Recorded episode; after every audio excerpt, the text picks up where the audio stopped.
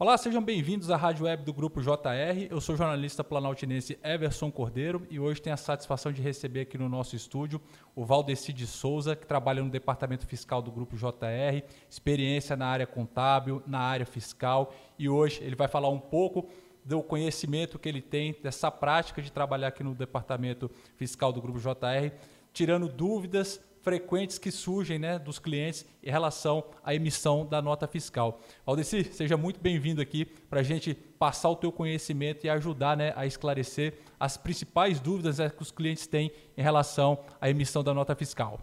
Boa tarde, Everson. É um prazer estar aqui com vocês e vamos lá. Pois é, Valdeci, qual que é a dúvida principal ou a mais frequente? São várias, né? Quais são as principais aí que surgem, né, no contato diário com os clientes, com os empreendedores, os empresários, né, relacionados à emissão da nota fiscal?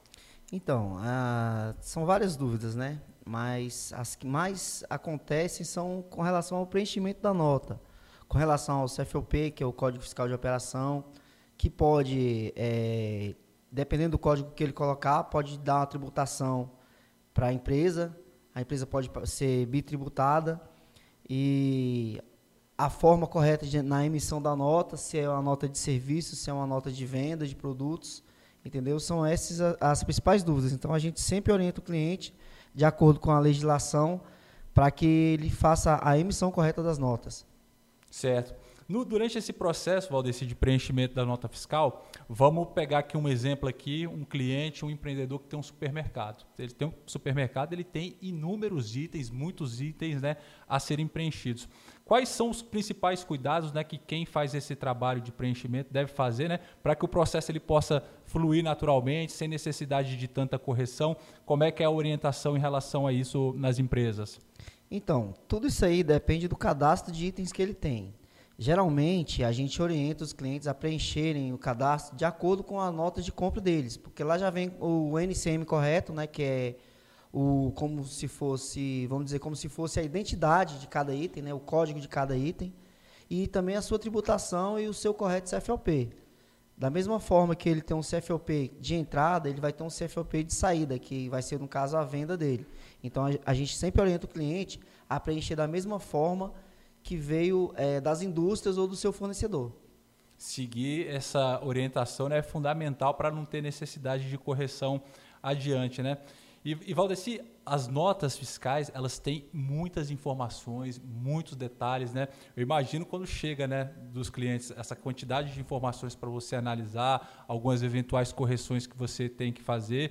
Enfim, é um trabalho que exige bastante atenção, bastante é, foco né, para realmente entregar o melhor, melhor serviço né, para o cliente. Como é que é essa prática diária? Você tem é, é, é, uma carga muito grande de preencher. Como é que você administra teu tempo em relação a essas demandas que chegam por parte dos clientes? Então, Edson, funciona assim.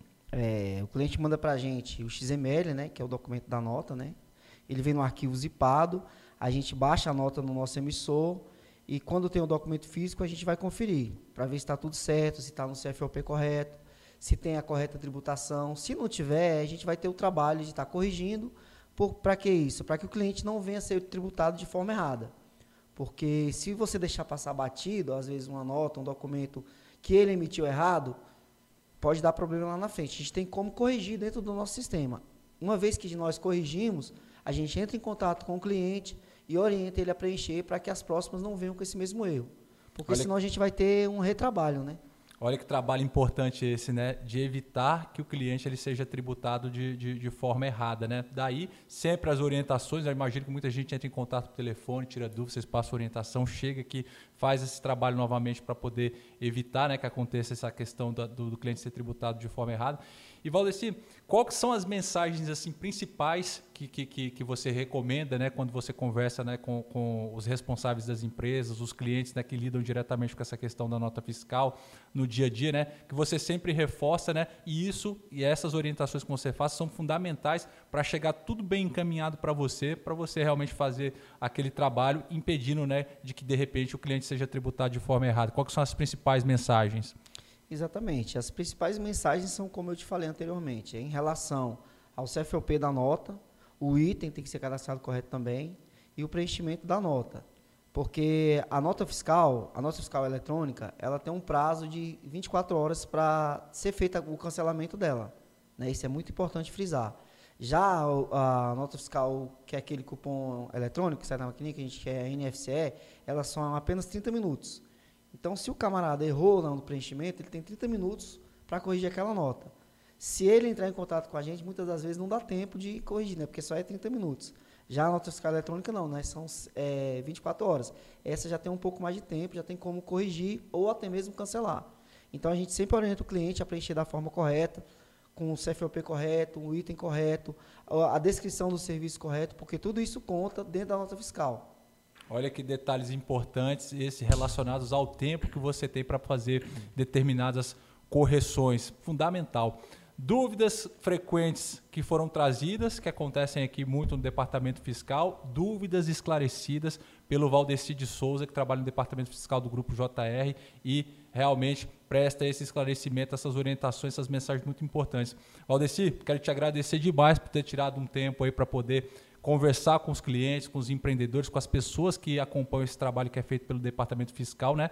E quando surgirem outras diferentes dúvidas, né, algumas particularidades do departamento fiscal, a gente traz você aqui para poder estar tá sempre fazendo esse trabalho né, de passar os conhecimentos, de passar orientações para os nossos clientes. Então, quero te agradecer demais aqui por participar do nosso podcast da Rádio Web do Grupo JR.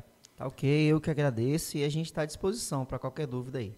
É isso, conversamos com Valdeci de Souza, do Departamento Fiscal do Grupo JR, e não perca o próximo podcast com as dúvidas que são esclarecidas de diversos departamentos aqui que os clientes recorrem ao Grupo JR. Grande abraço e até a próxima.